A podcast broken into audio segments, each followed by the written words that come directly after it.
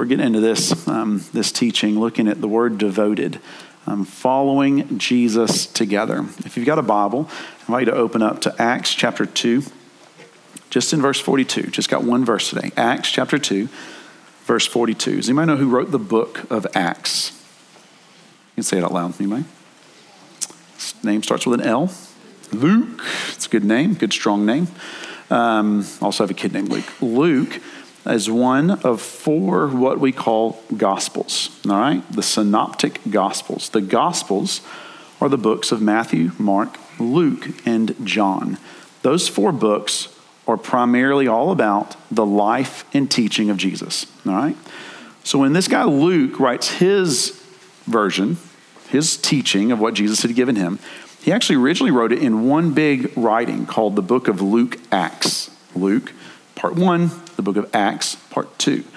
So the early church got these letters that began to naturally realize, man, the book of Luke teaches about the life teaching of Jesus. The book of Acts is primarily about the early church and how the church took the teachings of Jesus and began to run with it.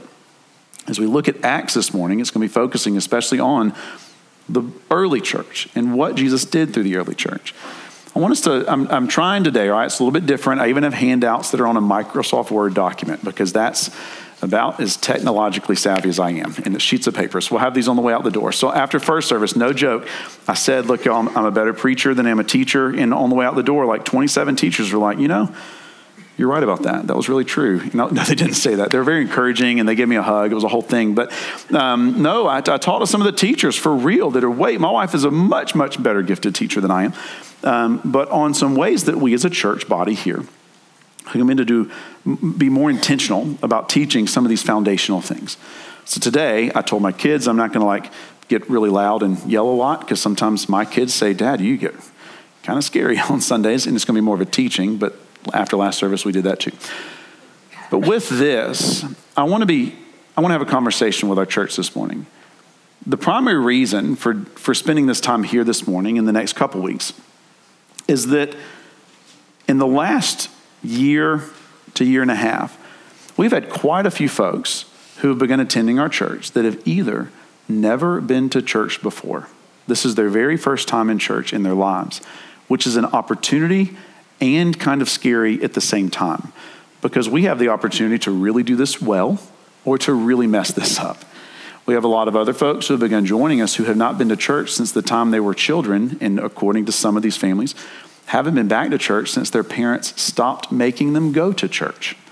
So we want to do a good job of making sure we're naturally teaching the Bible, but then also giving real life application as to how to live that out in our daily lives.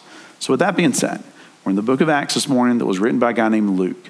The other four Gospels are written by Matthew, Mark, and John. These people actually knew Jesus personally.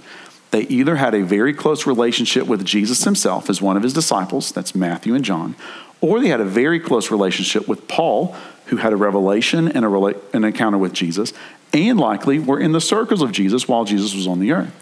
That's Luke and Mark. Matthew and John were disciples. They were one of the 12. Matthew was a tax collector. John wrote the book of Revelation. They knew him for a long John knew him the longest.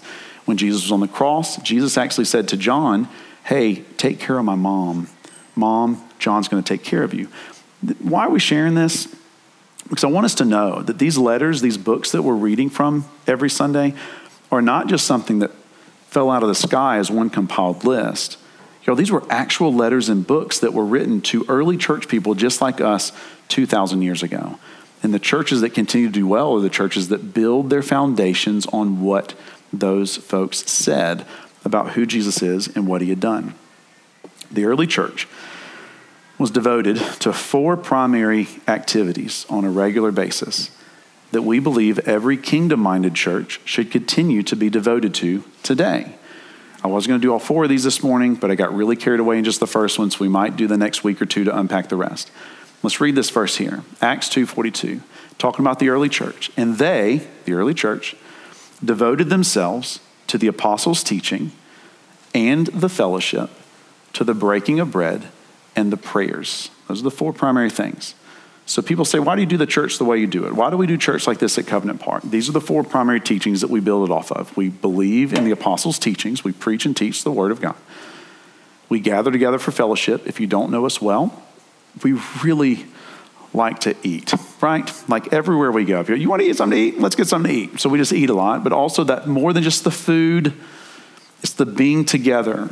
It's the gathering around our dinner tables in small groups and in Bible studies and in uh, systems we have within the church.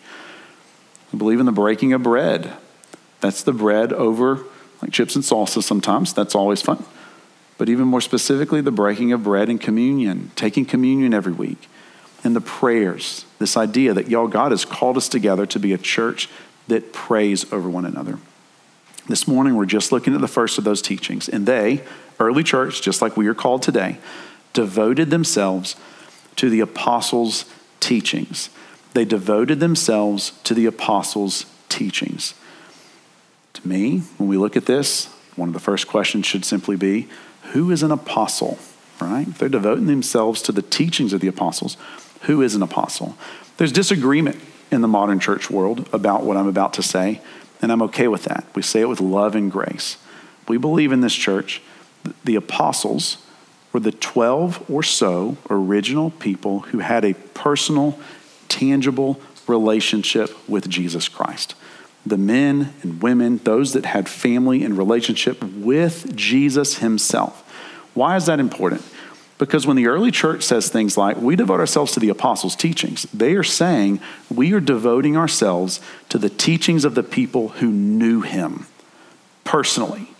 These weren't individuals that were coming along saying, I've heard about him, or I've had an encounter with someone who knew someone who knew someone who used to live next door to him. This is from the mouths of folks who actually said, No, no, no, I was there when Jesus raised people from the dead. I was there when he multiplied the bread and the fish. All that to say, I will never be referring to myself as an apostle, all right? Different people do. There are different traditions and different teachings.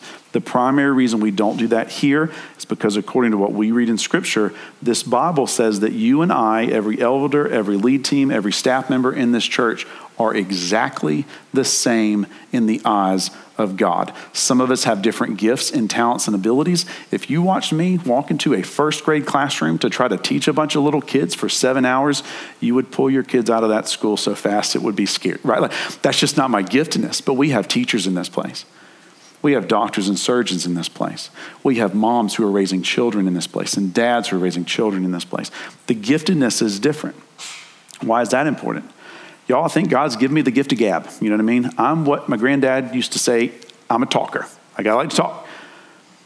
But even still, when I have the opportunity to teach in front of our church each week, I am still referencing what has been passed down to me through God's word.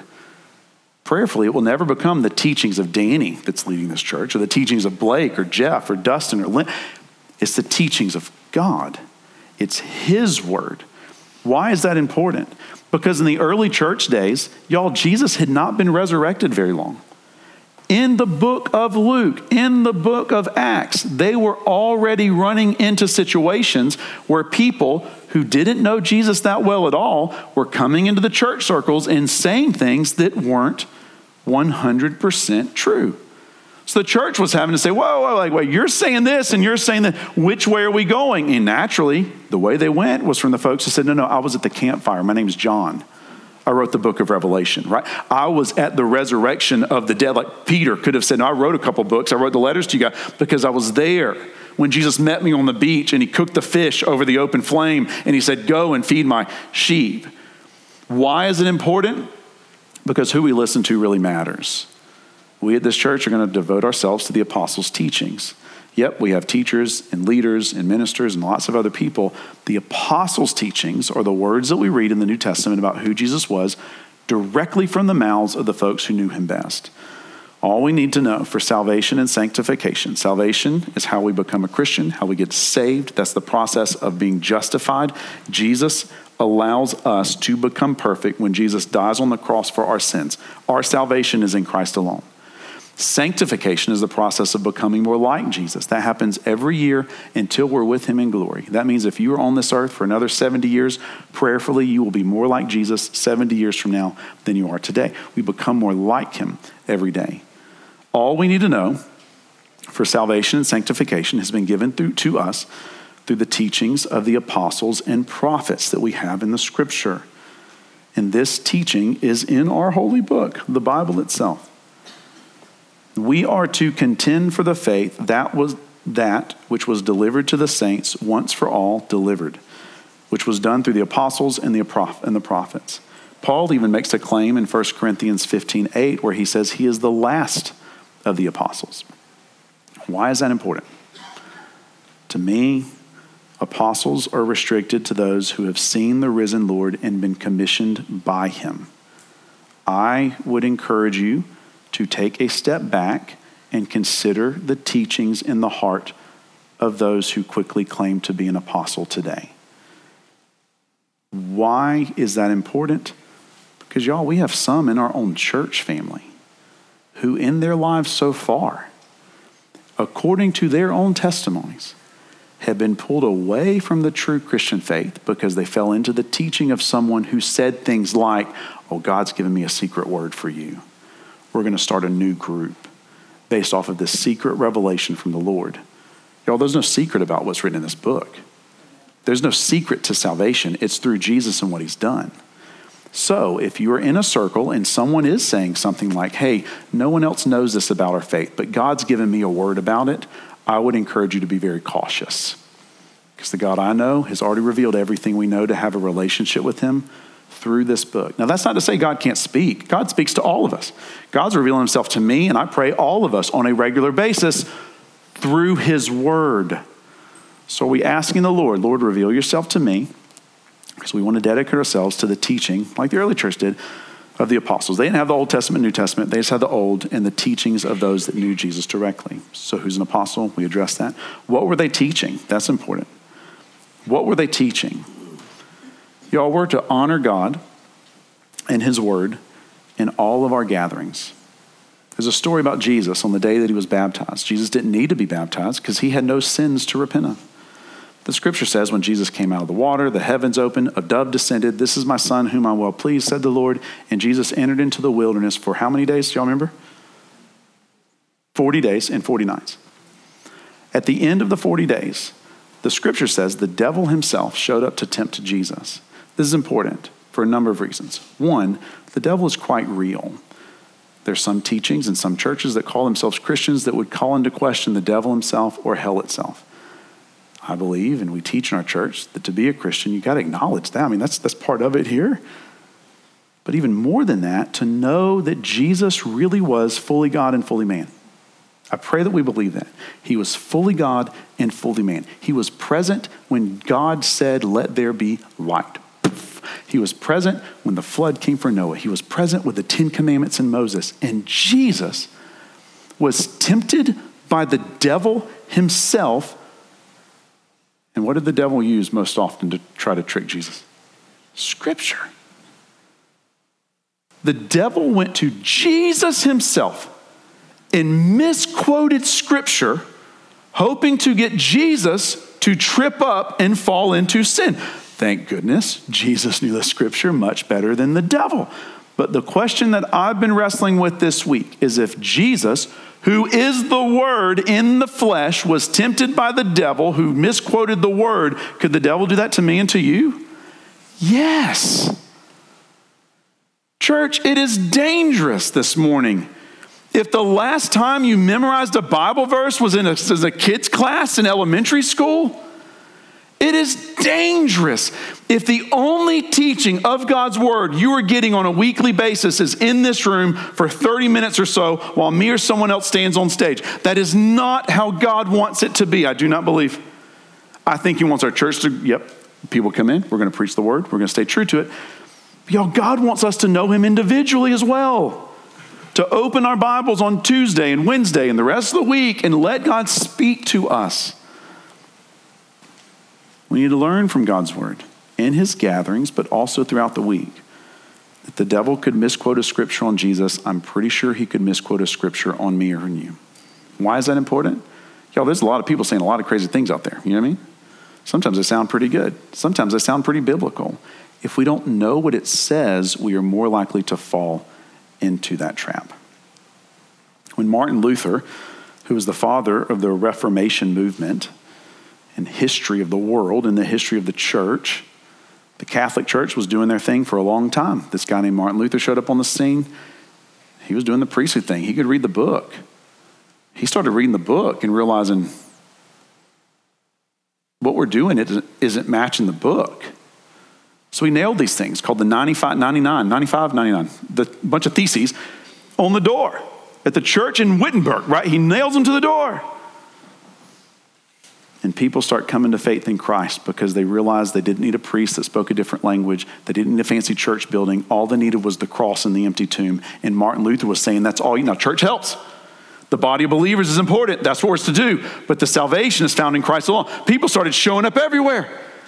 At the end of Martin Luther's life, a few folks came to Martin Luther and said, Look at what you have done. Look at all the new believers who are going to be in eternity forever because of you. And this was his response I did nothing. I simply taught and preached and wrote God's word. Otherwise, I did nothing. And otherwise, while I slept, the word so greatly weakened the papacy that others have found hope in Christ. I did nothing. Martin Luther said the word did it all. Why is that important? You know, because he was never taking glory for himself, he was giving glory to God. Another random warning that's not in the sermon notes if you ever meet someone that's teaching about Jesus that wants to take more credit than Jesus, stop listening to their teaching.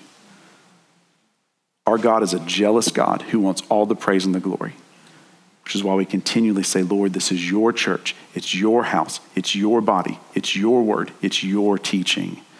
And He allows us to live and experience it together. Tough question. Do we really believe the Bible?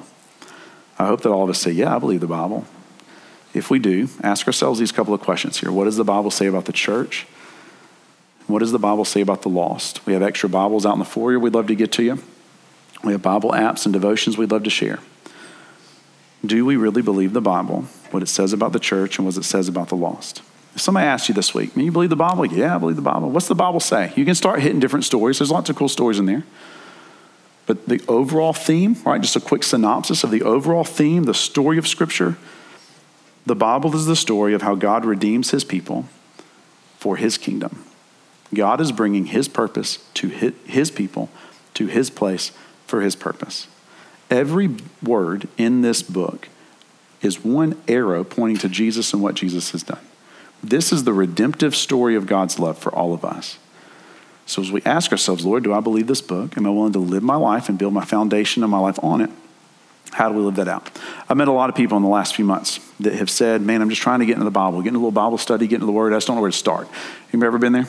So let's start in Genesis. You know, I'm talking Genesis 1 1. You ever get like Genesis 17 and you go, well, I'll start that again next year. I mean, like some, I'm just going to be honest. Sometimes we do that. Or other people say, and there's nothing wrong with some of this. I've had other folks say, I mean, sometimes just open up and go, that's not a good verse. I'll just start right there. There's nothing wrong with that. But y'all, we really want our church body to be a body that knows what this book says and is living it out in their daily lives. Which means if we come into agreement this morning that the Bible is important and we want to live it out, we've got to be willing to study it. We've got to be willing to do more than just hear a preacher talk about it for 30 minutes on a Sunday. If you want relationship with God to grow, you will read his word more and you will apply it in your life more. This is convicting for me and my family as well, because God wants to know us individually as well as corporately. So if you're saying this morning, I'd love to read the Bible, I don't know how to do that. That's difficult. You're in lots of good company. I found a great resource. I want to quote him a lot. His name's David Platt. He's a pastor of a church in D.C. area called McLean Bible Church. He's doing a missions movement around the world. Absolutely wonderful. We'll be sharing some more of this later. But this morning, some of these things. So if somebody's like, that sounds like David Platt's, because it is. I've, some of this is his stuff here. All right? So we start with this question. Why do we devote ourselves to God's word? If the early church says in Acts 2:42 that they devoted themselves to the apostles' teachings, why is that important? What is the apostles' teachings? It's the New Testament. It's the word of God. Why do we devote ourselves to it? Because God's word is perfect, God's word is trustworthy, it is right, and it is radiant. God's word gives us life, makes us wise, brings us joy, and helps us see. God is more valuable than money, and more God's word is more valuable than money and more satisfying than food. God's word guards us from danger and leads us to treasure. We'll be sending some of these things out this week. God's word is extremely important. Jesus says he is the word in the flesh. Jesus says, I fulfilled everything that you've been given through the prophets. Jesus fulfills it. Why do we devote ourselves to God's word? Because according to the scripture, it gives us life itself. There's some dangerous approaches to reading the Bible. All of us, I pray, read the Bible and want to read it more after today. But I got to let us know that there are different ways that we can approach the scripture, I believe, that God can use in a different way. What are some dangerous approaches to the Bible? One that I would call an emotional approach. The emotional approach is sometimes, and there's nothing wrong with this, y'all. There have been times in my life where I had nothing but tears, and I had to read the text and say, Lord, speak to me, and you read through it. There's nothing wrong with that. That's of the Lord. But if we get into the mindset, if we can get into the practice of every time we read the scripture, we're reading it very emotionally, saying, Lord, what does what feels right to me?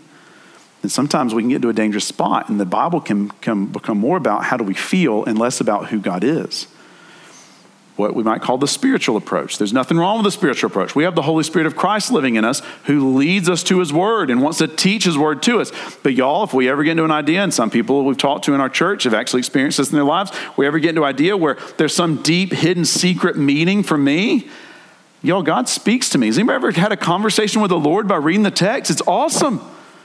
Y'all have done this. It's crazy. I'm like, Lord, I don't random stuff. Not just like, where's the, I thought something fell. I don't, not like something random, but like, Lord, it's hot outside. I'm not making this stuff up. Like, Lord, it's hot outside. Some verse will come. We look it up. I'm like, sure enough, it's hot outside. And you ever done that? Yeah, why? Because it's a living text. It's a living text for everybody, which is not just a word for me, it's a word for all of us. Now, he gives us different ways to interpret and share that. You know, the pragmatic approach. I love the fact that we have Google and Siri and lots of other devices that we can, at a drop of a hat, say, uh, Give me 27 verses on anxiety. You ever done that? It's pretty sweet stuff. People are like, Man, you know the Bible. I'm like, Siri knows. But you like, you got this. There's nothing wrong with that. I think that's a gift because we need to have resources that help us get us to what the scripture says. But, church, I would encourage us not just to read the Bible just in that way. Be willing to say, Lord, give me some verses on anxiety and worry, and then read the text that's before and after that. Look at the bigger story so that we're not just getting little bitty snippets. The whole while, I think God says this is a real life story for everybody. Or even the superficial approach, which I think some, maybe some churches, maybe some Christians fall into. What does it mean for me. Now, what is that? That sounds kind of confusing because this is for us. But again, I'm encouraging us to say, Lord, what is the scripture teaching me about you? What is the scripture teaching about who I am in you? So, what's a dependable approach? I have this thing here. It's an acronym MAPS, M A P S, a dependable, a dependable approach to the Bible. This is especially for those who are saying, "Man, I don't even know where to start when I read the Bible." Like I open it up and I read some words, and I, and I lo- and I'm, this is why one of the reasons why we're doing this today. I've had a lot of people say, which is crazy because sometimes I have conversations with myself, which sounds weird, and you think, "Not, uh, I don't know how people follow what I'm saying because I don't even know. I can't even follow what I'm saying. Some of the times I get lost in translation." I understand the sentiment, and I think it's awesome that God's given us this ability to do this well in this church. When other people have said to me and other teachers on the staff, man, you do an exceptional job of making the Bible come to life. You make this applicable. You bring out the text. I understand the text. Y'all, we're going to keep doing that. That's not going away. But I want all of us to experience that. I want you to experience that on a Tuesday at four o'clock, you know, not just Sunday morning. Like, I want you to be able to open the text and do that as well. How do we do that? Here's a way that I've learned how to do it well M A P S. You're trying to figure out where to start. M can stand for meditate and memorize. Meditate and memorize. We'll have Microsoft Word document handouts with this at the end of class today. And one of my teachers said, You know, I can make that digital. And I was like, That sounds of the Lord. So we're going to work on that one too. But for today, we got Microsoft Word. Meditate and memorize. I would encourage you to do this if you're not already, especially if you're struggling, like, I don't know how to read the Bible. I don't know where to start. Start with this meditate and memorize. Ask yourself these questions about any verse you read, any verse in the Bible. What does this passage say about who God is? What does this passage say about who we are?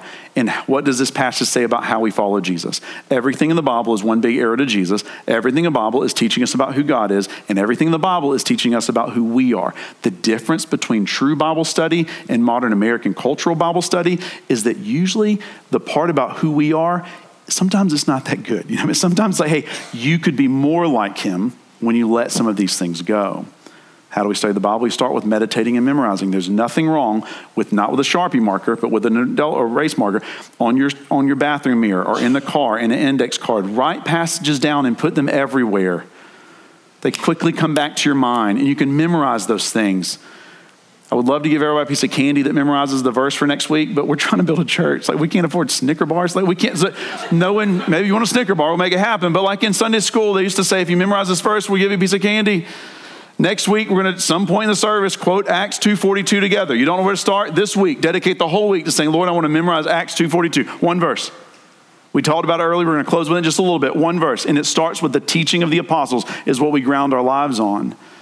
Memorize the scripture. Memorize the text. Why? Because this world is broken. And there are different ideas and philosophies and teachings out there that contradict this. The best way to push back on those is to have them hidden in our hearts. We start by meditating and memorize. The A can stand for applying it. You can ask yourself this week, if you haven't started, and y'all, I'm saying this, I know some of you guys know the Bible, I'm serious, better than me. Like we have Bible scholars in this room that read the text and get lost in the text, and we celebrate that. In the same room, we have others who maybe have never opened a Bible before on their own. How do we do that? We meditate and memorize, we apply it. I'm a tangible kind of guy. You can say, Lord, how does this affect my head, my heart, and my hands? Ask yourself these questions. How does it, any passage you're reading in Scripture, how does this passage transform my thoughts? How does this passage transform my desires, the desires of my heart? How does this passage transform my actions? How does this tangibly give me something to do? God wants us to meditate and to memorize, but y'all, He wants us to live it out and to apply it to our lives. We want to be the type of church that lets people come in just as they are, get the coffee, get the donut, come in, listen to a fancy green chair, like do that whole thing, but then get a teaching from the word that we can live out and apply in our daily lives. Same is true in our daily Bible studies. P stands for pray. There's nothing wrong. I hope that we all do. Talk to the Lord as we're reading scripture talk to him. And some, we've had some saying, I get this. I don't know what to pray. I don't know how to start that. Here's another acronym P R A Y. How do you do it? You praise according to God's word. If you ever read a Bible verse and think, man, that's just good, there's nothing wrong with saying, Lord, I just want to speak this verse back to you. Quote God's word on God. You ever anybody have any kids? We've got a lot of them. You know, like you got kids and sometimes your kids say something and you hear them and in your mind you're like, I know who they learned that from, whatever the negative thing they just said was. It's usually their mom, right? You're like, you should, fact, right? But sometimes our kids say things. You ever had that happen? They say something that's just good, and you're like, man, they're listening, you know? They're getting this. What does God call us? His children. There's nothing wrong. If you don't know where to, I'm serious, there's nothing wrong. If you don't know where to start praying, open this book and say, God, I just want to read these words, and I, can this be my prayer to you? Praise him according to his word, repent according to his word. Read the word and say, Lord, how can I repent of that? Ask according to his word. Yield, give up things according to his word. So as you're reading a passage, you meditate, you memorize, you apply it, you pray over it. And then the last one's a hard one. Don't do this one unless you're ready. It stands for S is for share. And we're called to share the above with any with someone else consider writing down your reflections. I don't do this well. I'm trying to do it better. Some of y'all are amazing journalists. You write journals and you prayer guides. You know, something happens when we write things down. If you want to get really crazy in your prayer time as you're reading the scripture on your own and you want to say something like, Lord, I pray that you let me share this with someone today. If you don't want to talk to anybody that day, don't pray that. There have been times when I've said, Oh, you ever been there? Oh, Lord, this is so good. I know somebody needs it. Lord, give me a chance to share this today. And then at lunch, just like the Lord says, ta da, you're like, I'm, I don't want to talk. You ever been there? I'm saying, so with that, when you're ready for that, you'll ask the Lord to let, let you share, share the word because he'll let you share it in ways that'll just make you go, I couldn't have made that up on my own. Consider writing your reflections down and look for opportunities to talk with others about your reflections. I want us to be a people that are grounded in God's word. I want you to know more about God's Word this time next year than you do right now. I want your Bibles to be more worn out this time next year than they are right now. I want them to be more underlined and more highlighted in more conversations. Our prayer, one of my, I can say my prayer, one of my prayers is of like this week, it's been here for a while, is that this church in this town will be the type of place that makes other people walk into Starbucks or somewhere fancy like Taco Bell and see two guys over here reading the Bible together one of our students asked me this week, 10th grader, said, Man, I'm pumped. He didn't say I'm pumped because it's not the 90s. He said something cooler. I don't know. Hashtag, I don't know. He said, like, in there. I said, What's going on, dude? He said, I'm starting a Bible study. And I'm not inviting any church people. His words, not mine. I was like, I know, because they're annoying. I didn't say, no, I didn't say, I'm kidding. Making sure you're still with me. We're closing out. I didn't. You're, you're not annoying. I said, I get it. Why? Said, why are you inviting people that don't go to church? 10th grade 15 year old. Because church people already hear it. I need to get the people that don't. Yo, that's good stuff. Is that desire in our hearts? It's not something just for the kids. It's not just something to pray over the next generation. This is for us to do, right? Lord, are we willing to take your word and let it be a light unto our paths and shine it for the world to see? Let's pray together. Lord, I'm thankful for this chance to have a conversation with you and with one another today. Lord, you are faithful and you are good. Your word is perfect. I pray for us, God. I pray that all of us have a desire to know you more and to read your word more. God, I'm thankful that we have a church that can gather in this place and study your word together. We will never change that, Lord. But God, I want us all to know you throughout the week as well, to read your word. Lord, to ask you to help us with understanding it God, let us be the type of people who do meditate on your word. Like, just think about it. Let this stuff get stuck in our head.